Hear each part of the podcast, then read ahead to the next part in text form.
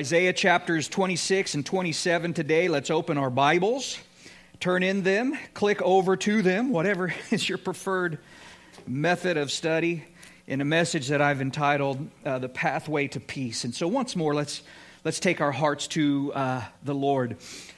Father, once again, we just want to come to you and humble ourselves before you and say thank you, God, for your goodness and your mercy. Lord, now we just want to pray that you give us ears to hear you, that we not be distracted from you, Lord, but that we be alert and aware, as you have said, uh, that we are to watch and we are to pray. And so, God, we're praying, or we're watching, we're waiting. We just pray, God, that uh, you would, you would uh, speak to our hearts. And we thank you for your faithfulness to do so. In Jesus' name, amen. Guys, we're in a section of Scripture that has catapulted us into the future forward in time to a time when life as we know it no longer exists. Uh, God's judgment has been uh, poured out upon the earth in, in what the Bible refers to as the Great Tribulation. Uh, the earth has since experienced restoration, and now here we are in this section of Scripture, in this what we might refer to as a post tribulation period, known as the thousand year reign or millennial reign of Christ upon the earth, when we, you and me, will rule and reign with him as kings and priests, and we will enjoy his exaltation over all creation. And so, with that, let's turn our attention to the very first verse, chapter 26 in that day, this song will be sung in the land of Judah. We have a strong city, and God will appoint salvation for walls and bulwarks. Uh, open the gates that the righteous nation uh, which keeps the truth may enter in. Now, if you were with us last week, you remember we spent significant time in the very first verse of the 25th chapter of this book of Isaiah, and we were looking at it, we were learning from it what it means to praise, uh, to worship, and to exalt the name of God. And it seems as we read on that there's going to be actually quite a bit of, of uh, singing and worshiping and rejoicing in the kingdom age, and appropriately so. Well, here Isaiah gives us kind of a sneak peek, an advanced viewing of one of the songs that will be sung or sang, however you say, uh, in the land of Judah a song that celebrates the Lord's salvation. Now, a couple of things we want to make mention of here as we work our way through. Number one, uh, Isaiah writes, We have a strong city. God will appoint salvation for walls and bulwarks, or uh, it means ramps or protective measures. And what that means is that this city will be so safe, so secure, it won't need any walls, it won't need any ramparts, it won't need any of what we might consider to be common defensive measures. Uh, God has delivered his people, his salvation serves to keep us secure and safe. Now, today, we need walls, amen? We need border protection. Uh, drug trafficking increasing, human trafficking increasing, crime rates surging, overdose rates on the increase among America's youth. Guys, all can be tied and traced back in some significant measure to our current administration's continual neglect of border security okay? Open borders are not safe in a world riddled with sin and self seeking. Does that make sense? But when Jesus rules the earth, uh, such measures aren't going to be necessary. He says, We have a strong city, and salvation itself will serve as security. And by the way, I don't know if you've ever stopped to think about it, but this world has never really, never truly known a righteous city. Before the fall, there never even was a city. I mean, Adam and Eve, really, do they qualify as making a city? I mean, I've never driven past a, a, a city census sign that said population two, you know. Uh, it wasn't until after the fall that cities came into being. And so all we've ever really known are cities from a fallen perspective. We've never truly known a godly city. And so it's not uncommon to find folks, and I'll be honest, I'm generally in that number, who disapprove of city life. Not in the sense that it's wrong to live there. I mean, but more in that sense of, I mean, they're okay to visit, but I wouldn't want to live there. Does that make sense? Well, that's the kind of thing we say. You know, we like to romanticize the idea of isolation. You know, a little cabin in the woods, crystal clear river running by it. Maybe you're swilling coffee on the front porch or uh, playing your guitar. There you are. You're just uh, communing with nature. But the Bible says that the man who isolates himself seeks his own desire, to which we would say in that case, yes, I mean, if we were to analyze it, if we were to truly uh, be, uh, uh, you know, honest about it, our desire in such case is to get away from all this madness, just to have a little solace and reprieve from all the crazy, you know. But we need to see the fact that when the kingdom of God is upon the earth, there's going to be cities. However, they'll be redeemed cities, glorious communities organized under the strength, salvation, truth, and righteousness of the Lord. You see, God's ideal ultimately is not an escape from humanity. It's not communing privately with nature. It's found in godly community. It'll be realized in a strong city. He says, Open the gates that the righteous nation which keeps truth may enter in. Family, it's something that I have been pounding on as of late because our culture has been spiraling out of control in this area. But I want you to notice the relationship between righteousness and truth. Truth is not subjective, it's not based in personal opinion or perspective. It is an inescapable, unavoidable reality or actuality to which we are all accountable. In fact, the wellspring of truth is not a program. It's not simply an agreed upon set of standards or procedures. It is a person. Jesus said, I am the way, the truth, and the life, and no one comes to the Father except through me. Now, of course, the Bible also tells us that God is love, doesn't it? And that's why I say that truth and love are so intimately integrated and interwoven that they are essentially one. Guys, you can't really be about one apart from the other. Love is truth, and truth is love. So that if you are not willing to speak hard truth to someone, don't say it's because you love them. Now, it may be because you feel more comfortable coddling them. It may be easier to avoid the issue, but love, listen to me, demands truth. And truth demands love. And if you neglect one of those elements, then I submit to you that you've really neglected both. If we love them, we will share the truth with them because it's truth that sets people free. Anything less is simply to entertain a lie. Does that make sense? But something else that we see truth tied to here is this word righteousness. In other words, truth is not found in perverse situations or a twisting of reality or a compromise of integrity. Truth is established in righteousness. The two are tethered together so that we read things in Scripture like the fear of the Lord is clean, enduring forever. The judgments of the Lord are true and what? Righteous altogether. I'll give you just one more Revelation 19 and verse 11. Now I saw heaven opened, and behold, a white horse, and he who sat on it, or sat on him, was called faithful and true, and in, what's our word? Righteousness he judges and makes war. Truth and love are essentially one, and truth is tethered irreversibly to righteousness. Now, Look at verse 3. He says, You will keep him in perfect peace, whose mind is stayed on you because he trusts in you. Trust in the Lord forever, for in Yah, the Lord is everlasting strength. Now, guys, we have some territory to cover today, so I don't want you to get nervous about the fact that we're going to spend some time right here, okay? In these uh, verses that open up for us, if you'll allow me that term, this pathway to peace. I'm not sure how much research you've personally done upon the topic, but the Bible actually has quite a bit to say about peace.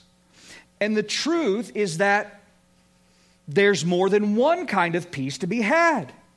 There is a, we might say, deceptive peace a peace of this world that we might recognize as spiritual sleep or slumber, perhaps even a numbness that leads to destruction.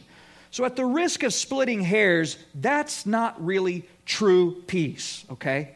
Being numb to something doesn't mean there's no longer a problem. It simply means that I can't any longer, or I can no longer discern it. Does that make sense? There you are in the hospital. You're in tremendous pain. So, what do you do? You hit the morphine drip, and all the pain goes away. It doesn't solve the problem, it only numbs you to its reality. That's the peace of this world. True peace when, uh, takes place when I've obtained peace with God. Now, what Isaiah is talking about here is what we would call the peace of God. But I'm just wanting you to know that you cannot experience the peace of God until you first experience peace with God, okay? And this takes place when we stop fighting against God and surrender to God through faith in Jesus Christ. The Bible makes clear that you are either at war with God or you are at peace with God. But the only way that you can have peace with God is through absolute surrender to God, through submitting to Jesus as the Lord of your life. Romans chapter 5 and verse 1 says, Therefore, having been justified by faith, we have peace, notice, with God through our Lord Jesus Christ. Now, once you have peace with God, you can have the peace of God. Our word is kept in your life. And I would have you notice it's perfect peace. Now, in the Hebrew, it's shalom, shalom. The repetition communicating intensity. He shall keep you not in shalom, he will keep you in shalom, shalom. I mean, it is like the peace of all peace. It is absolute peace. It is perfect peace. But there's a bit of responsibility connected to this. Did you catch it? Uh, it has to do with how we occupy our minds. You will keep him in perfect peace whose, notice, mind is stayed on you. Uh, perfect peace, family, is not a matter of emotion or spirit or soul so much as it is a matter of the mind. Remember Matthew chapter 22 and verse 37? Not only are we to love the Lord our God with all our heart, with all our uh, soul, but also with all of our mind. Romans chapter 12 and verse 2 and do not be conformed to this world, but be transformed by the renewing of your mind. We're not to set our mind on earthly things, but on things above. Uh, remember these words? Uh, finally, brethren, whatever things are true, whatever things are noble, whatever things are just, whatever things are pure, are lovely, are of good report, if there is any virtue and if there is anything praiseworthy, meditate, there's the mindset, on these.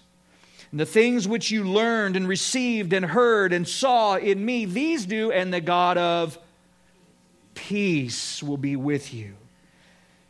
You see how the peace of God and the occupa- uh, occupation of the mind are connected? The Christian life isn't a simple, unthinking life of just doing and experiencing. It occupies the mind. And where we, listen to me, where we set our mind is absolutely essential as it pertains to our walk with the Lord.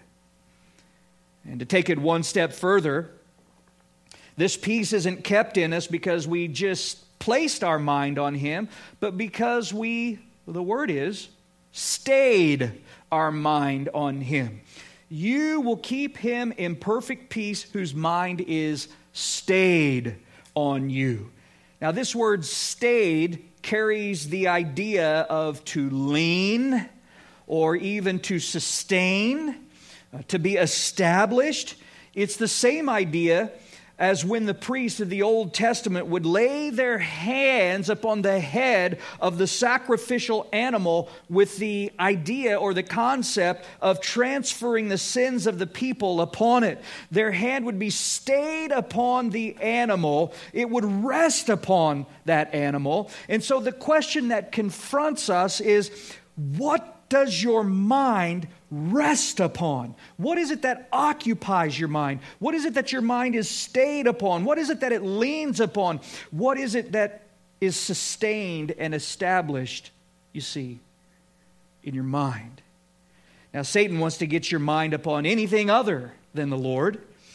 Uh, but you and me, if we're to have this perfect peace, our mind can't come and go upon the Lord or occasionally lean upon the Lord. It has to be stayed upon Him. Why?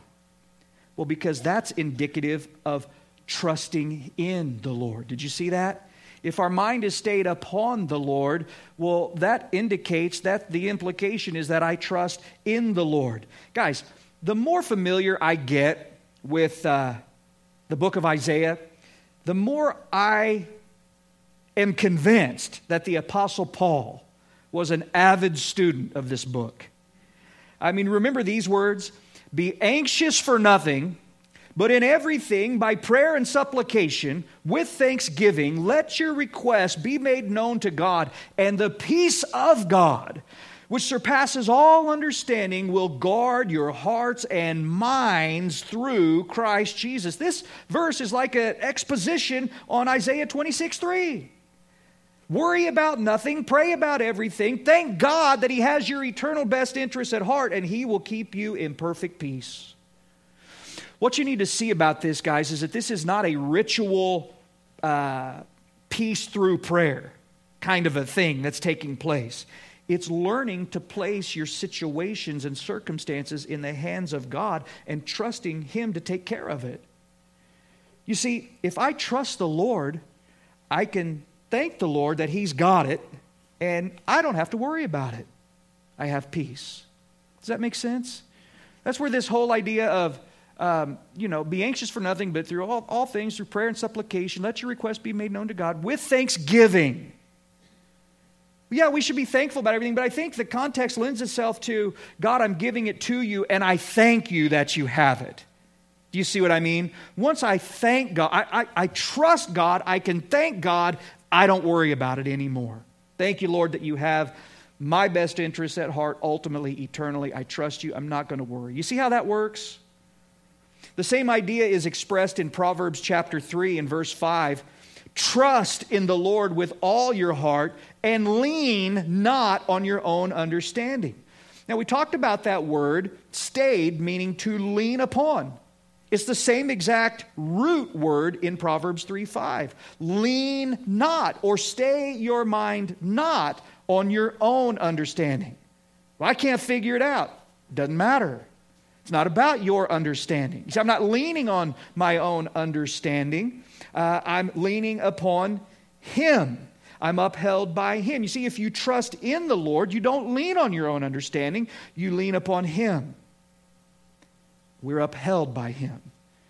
And because of the promise found here in Isaiah 26 3, we are issued the exhortation of verse 4 Trust in the Lord forever. You see, perfect peace comes to the one who trusts in the Lord, and so trust in the Lord forever. Not here and there, now and then, occasionally, as it's convenient, you see, but trust in the Lord how long? Come on, guys. How long are we going to trust in the Lord?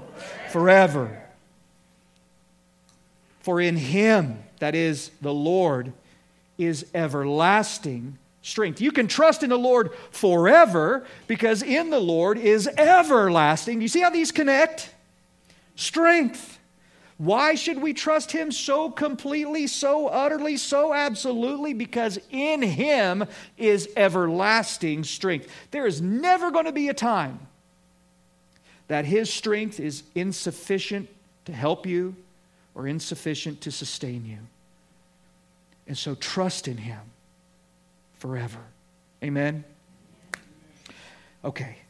Verse 5 For he brings down those who dwell on high, the lofty city. He lays it low. He lays it low to the ground. He brings it down to the dust. The foot shall tread it down, the feet of the poor, and the steps of the needy. So, this is the city of man, the city of, of the lofty and the prideful people. As he lays low, we're seeing comparison and contrast. Uh, the city of man and the city of God. Uh, the humble he lifts up, the proud he brings low.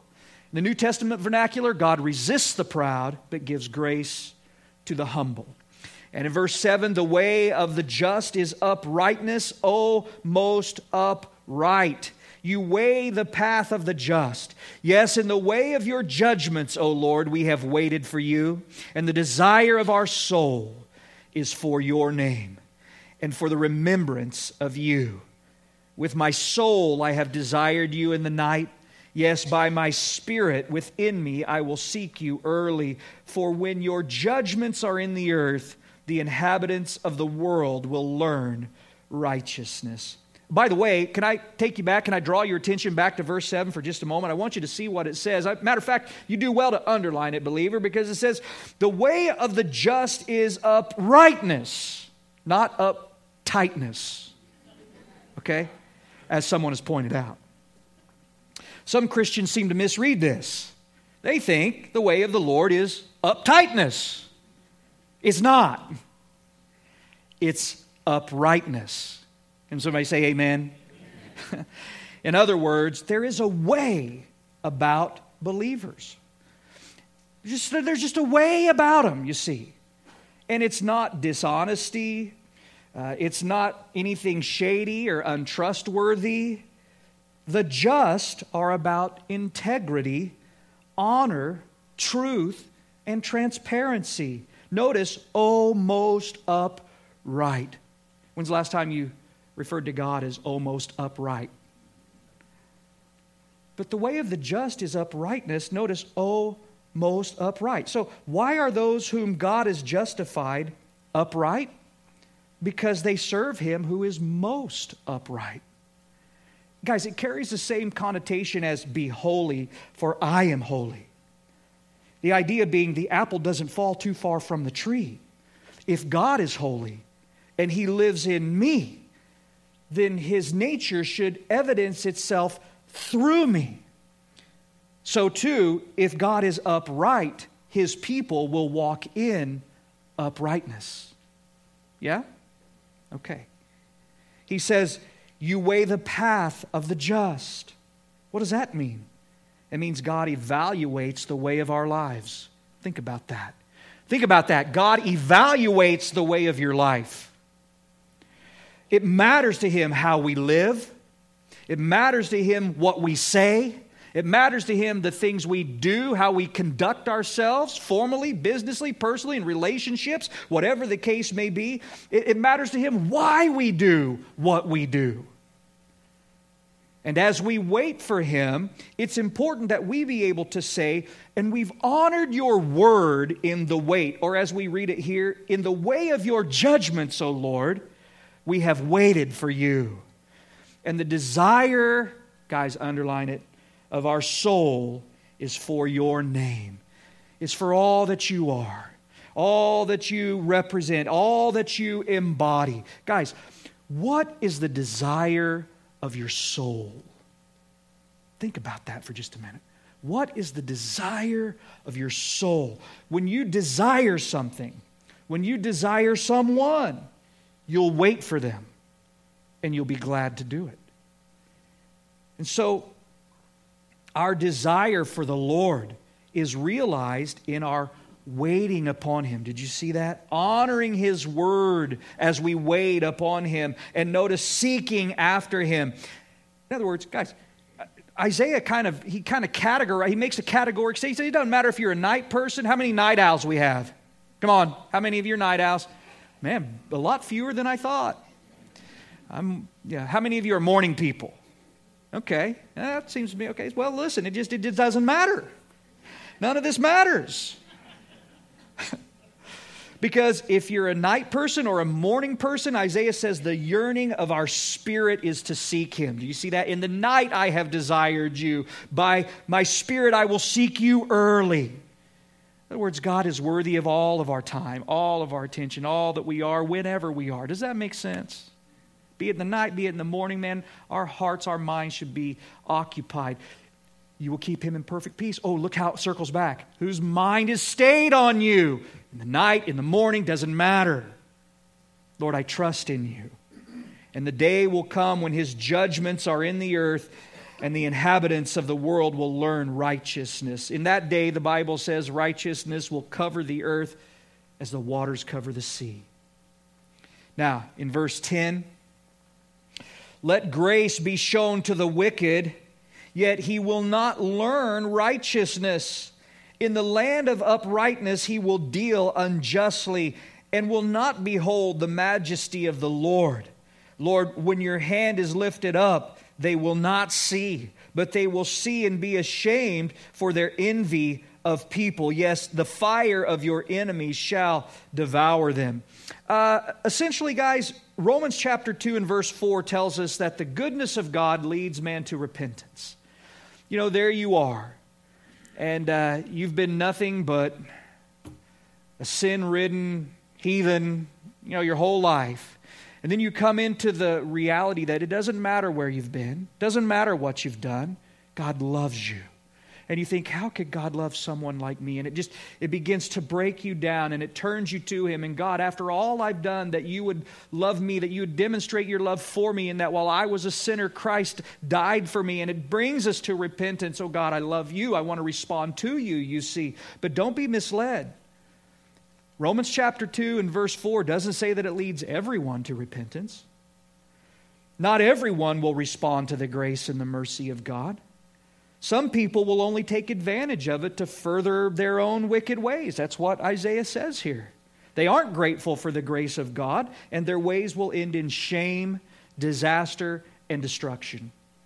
Now, in verse 12, he says, Lord, you will establish peace for us, for you have also done all our works in us. Underline it. Now, listen to me. Are these words ringing any kind of bell for you? I mean, do they even sound vaguely familiar to you?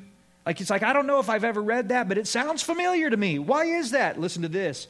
For we are his workmanship, created in Christ Jesus for good works, which God prepared beforehand that we should walk in them. And again, it is God who works in you both to will and to do for his good pleasure. Guys, I'm telling you, Paul loved this book of Isaiah.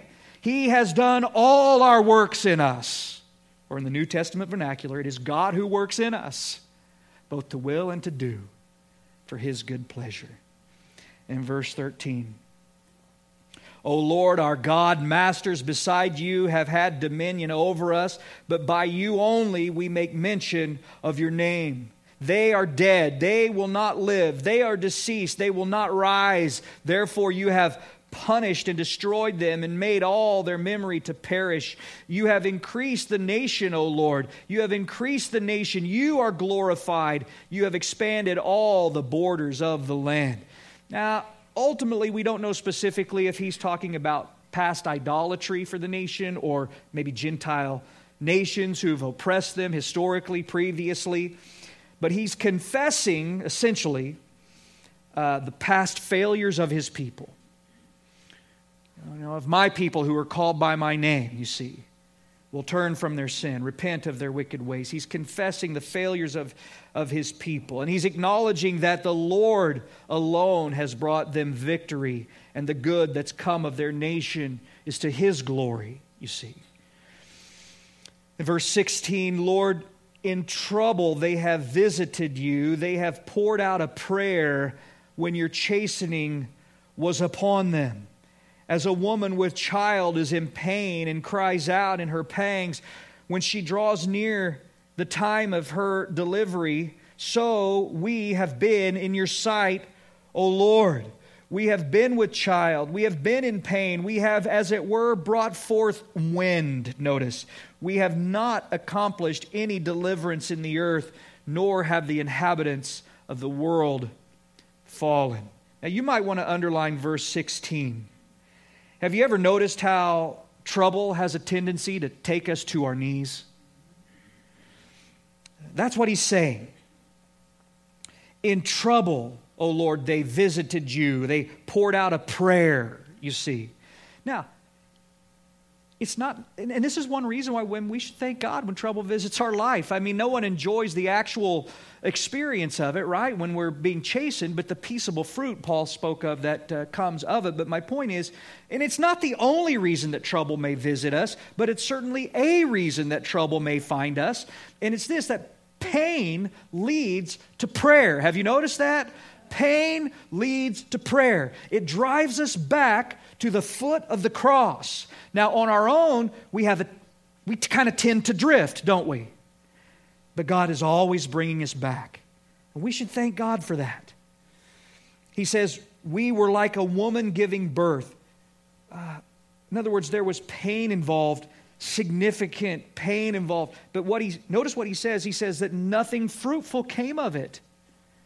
Israel, in other words, Israel didn't respond to God's chastening in a way that fulfilled his plan for them. God wanted to birth blessings to the world through the nation of Israel, but it didn't happen. And Paul talks about this in the book of Romans. Now, one day God will use the nation of Israel tremendously upon the earth. But initially, they failed to bring forth the fruit that God desired. What's the takeaway for you and me? God, help us to learn in our seasons of suffering to bring forth the fruit that He desires from our lives. You understand? Now, verse 19 Your dead shall live, together with my dead, they shall arise. Awake and sing, you who dwell in the dust, for your dew is like the dew of herbs, and the earth shall cast out the dead. Guys, if we had lots of time, I would spend time right here in this verse. But for now, I want you to know that the reality of the resurrection is not just a New Testament kind of truth, okay? It's found all throughout Scripture. Granted, it's a bit more veiled in the Old Testament. Paul tells us that life and immortality has been brought to light through Jesus Christ, who abolished death. But Jesus said, I am the resurrection and the life. And he who believes in me, though he may die, he shall live. And whoever lives and believes in me shall never die. And then he asked that eternally important question. It's a personal question. Do you believe this? The confident expectation of resurrection is consistent throughout Scripture. The resurrection of the righteous. Your people, he says, your dead shall live. Now, in verse 20, Come, my people, enter your chambers and shut the doors behind you. Hide yourself, as it were, for a, a, little moment until the indignation is past. For behold, the Lord comes out of his place to punish the inhabitants of the earth for their iniquity. And the earth will also disclose her blood and will no more cover her slain. Now, these words kind of snap us back to the idea of but first, right? All these wonderful things that Isaiah has been sharing, has been speaking and prophesying of that are going to come to pass. But first, the indignation, the great tribulation. And there will be, as we read here in verse uh, 20, there will be those Jewish individuals. And we, if, again, if we had time, guys, but you know, Jesus talked about it, you know, you know, the abomination which causes desolation, and pray this doesn't happen on the Sabbath. And when you see this take place, flee, he said. He said, Don't go back in your home to catch a coat. If you're at work, don't go, you know, home to pick up any supplies. Just go. Because then there will be such persecution, such tribulation, such as the earth has never seen. But there will be those Jewish individuals who flee, just like Jesus instructed uh, when this abomination, which causes you know, tribula- uh, desolation uh, takes place in about halfway through the tribulation period. And God will protect them until the indignation, we read here, is past, as he punishes the inhabitants of the earth for their iniquity. Now, some like to see in verses 20 and 21 a reference to the rapture. Now, I don't really see that, at least as it pertains to the interpretation, okay? Now, it could certainly be drawn as an application. as the Lord will snatch us away, as we will be uh, hidden, as it were, behind closed doors. We'll be with the Lord as His wrath, His indignation is being poured out upon the earth. But again, application, sure. In interpretation, I, I, don't know. Okay, I'm not personally convinced. Okay, guys, we got 10 minutes. You ready? Chapter 27. In that day, the Lord with his severe sword, great and strong. What is the sword of the Lord, by the way? The sword of the Lord is the word of God. Will punish Leviathan, the fleeing serpent. Leviathan, that, that twisted serpent, and he will slay the reptile that is in the sea. Now, is this a literal sea serpent? Well, it could be. I mean, it certainly could be. Uh, most see this as a reference ultimately to Satan, that serpent of old, Revelation 12 and 9, who resists the Lord and ultimately will be destroyed by the Lord. Um, I'll just leave it at that for now. Verse 2 And in that day, sing to her a vineyard of red wine. I, the Lord, keep it. I water it every moment, lest any hurt it. I keep it night and day. Fury is not in me, who would set briars and thorns against me in battle. I would go through them, I would burn them together, or let him take hold of my strength, that he may make peace with me, and he shall make peace with me. And those who come he shall cause to take root in Jacob. Israel shall blossom and bud and fill the face of the world with fruit. Now, back in chapter 26, I just made mention to you that Israel initially failed to bring forth fruit. But when the Lord restores them, you see what's going to happen with them? Their fruit will fill the face of the world. The vineyard of red wine is a reference to a fruitful Israel. We know it's very common that God refers to Israel as his vineyard. And he says, The Lord himself will tend to and take care of it. He will keep it night and day. He will provide for it. He will protect it. Now, he will water it. How is it that the Lord waters his own? Write it down. You can read it later. Psalm chapter 1 and verse 3, uh, John chapter 7. He waters through his word and the person and the power of his spirit. And so, if you, here you are today, but as of late, perhaps you've been feeling a little parched spiritually. Well, you might want to examine the time you've spent with the Lord, just sitting and soaking, marinating, as it were, meditating upon His Word.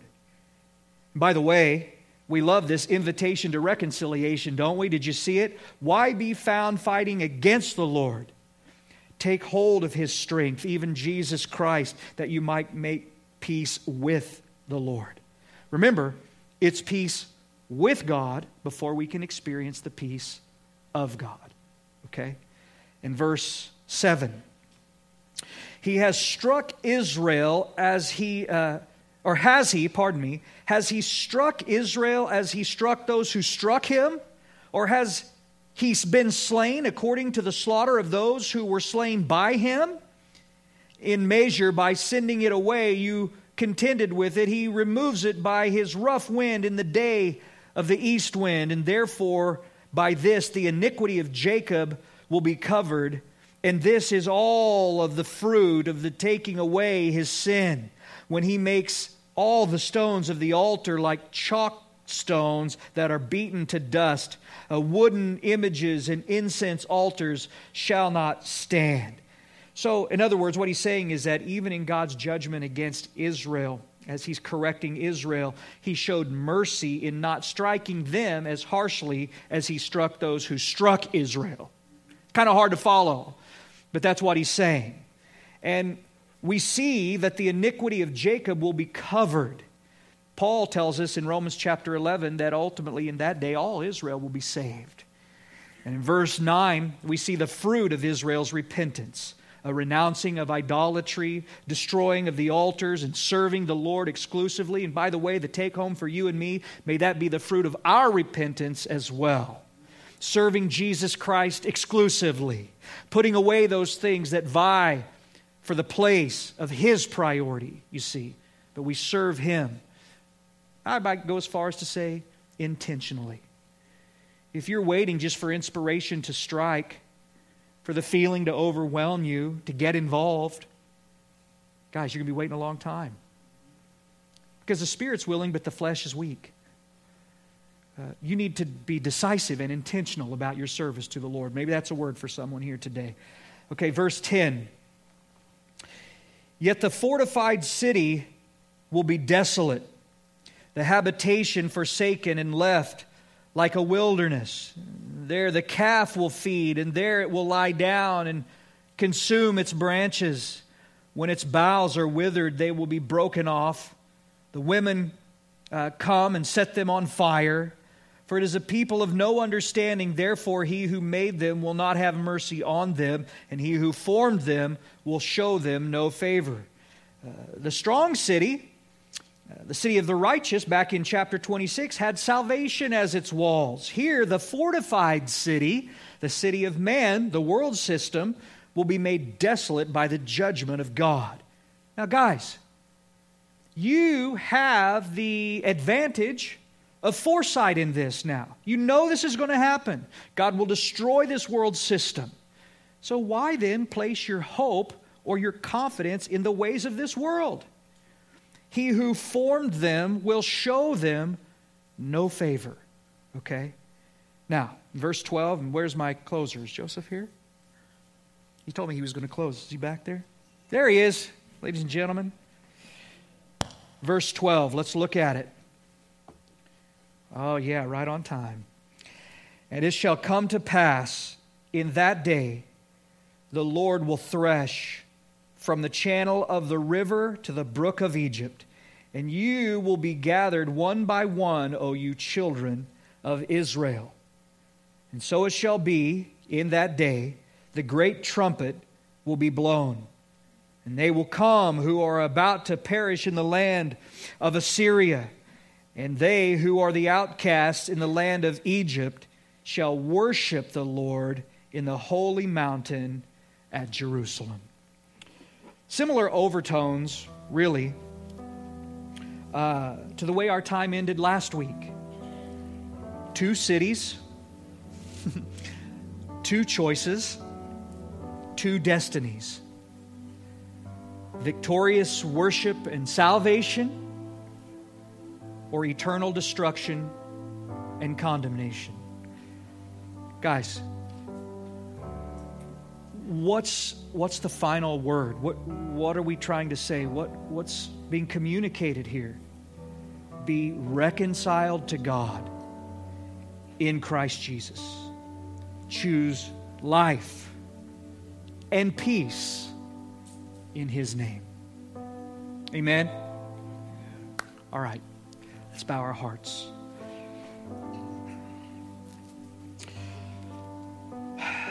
Father, day after week, after month, after year, we stand in awe of your steadfast patience with us. God, that you continue to draw us back to your feet. And I pray, God, that you help us that we not resist you but that we submit our hearts fully, completely to you. Teach us, God, what it means to keep our minds stayed on you because we trust you. And may your peace guard our hearts and our minds through Christ Jesus our Lord. And guys, while our heads are bowed and our eyes are closed, I don't know, maybe you're at a place where the peace of God seems like a distant second because you don't even have peace with God. Not honestly, not truly. Listen to me. You can change that right here and right now. Jesus shed his blood for your sin and for mine. He was put to death and on that third day, he rose again to life. And the Bible declares that to believe on him is to receive everlasting life.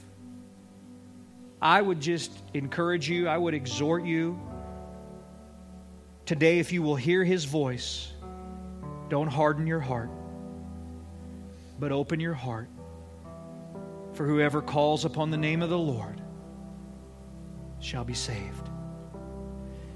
And so, if the Lord's knocking on the door of your heart today, I want you to realize you're not here by coincidence, you're not here by happenstance, or that God has ordained, if you can receive it from before the foundations of the world, that you would be here on this day at this time. You might have the opportunity to hear His word, to respond to the invitation, even unto salvation. But there's not many ways, there's only one way. Jesus is the way the truth, and the life. No one comes to the Father except through him. Nor is there any other name under heaven given among men by which we must be saved. And so, if you're prepared to humble your heart, I don't care how old you are, I don't care how young you are, I don't care where you've been, I don't care what you've done. God loves you. And He demonstrated that love for you, and that while you were still a sinner, Christ died for you. You wanted nothing to do with him, but man, he was searching out, he was reaching out for you. And so, if you're willing to turn from your sin and trust in him, I want to pray for you. Again, I'm just encouraging you not to miss your moment. And so if this is kind of resonating in you and it's like, man, I think he's talking to me. Well, I'm I'm not personally, but maybe the Holy Spirit's calling you out specifically.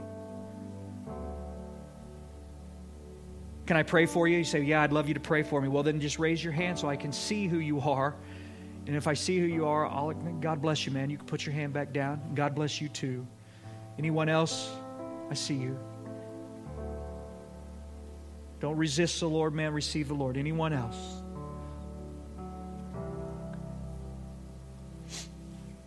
All right.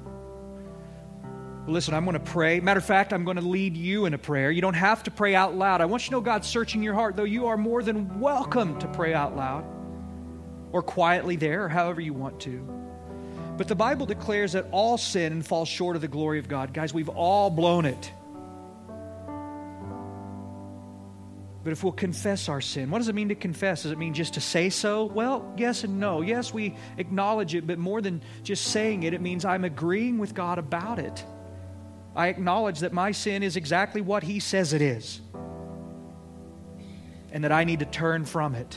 That's what repentance means, guys. To repent means to turn around. You're going one direction, it's away from God. You're going to repent. You're going to turn around and go toward God.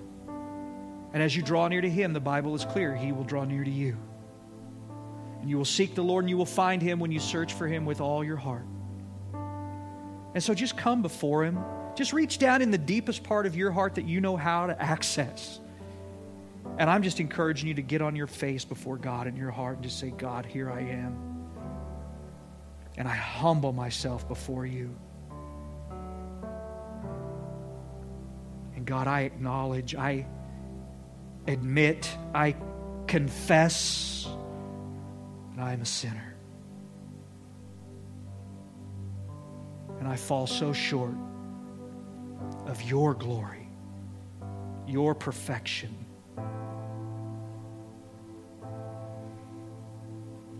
And Lord Jesus, I'm asking that you would come into my heart, into my life, that you would fill me with the person and the power of your Holy Spirit. And that you would make me new.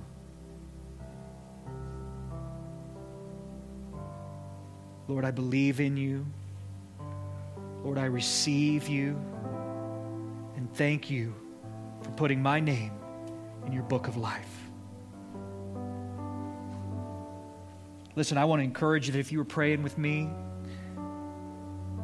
something to the extent of what I was leading you in, God knows your heart. The Bible says that if anyone be in Christ, they're a new creation.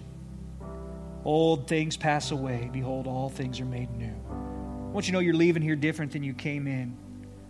Oh, you may look the same outwardly, but you're an entirely different person inwardly. Just be blessed by that. Rejoice in that. For the joy of the Lord is your strength. Father, we thank you for your faithfulness, your righteousness, and truth. in Jesus' name. Amen.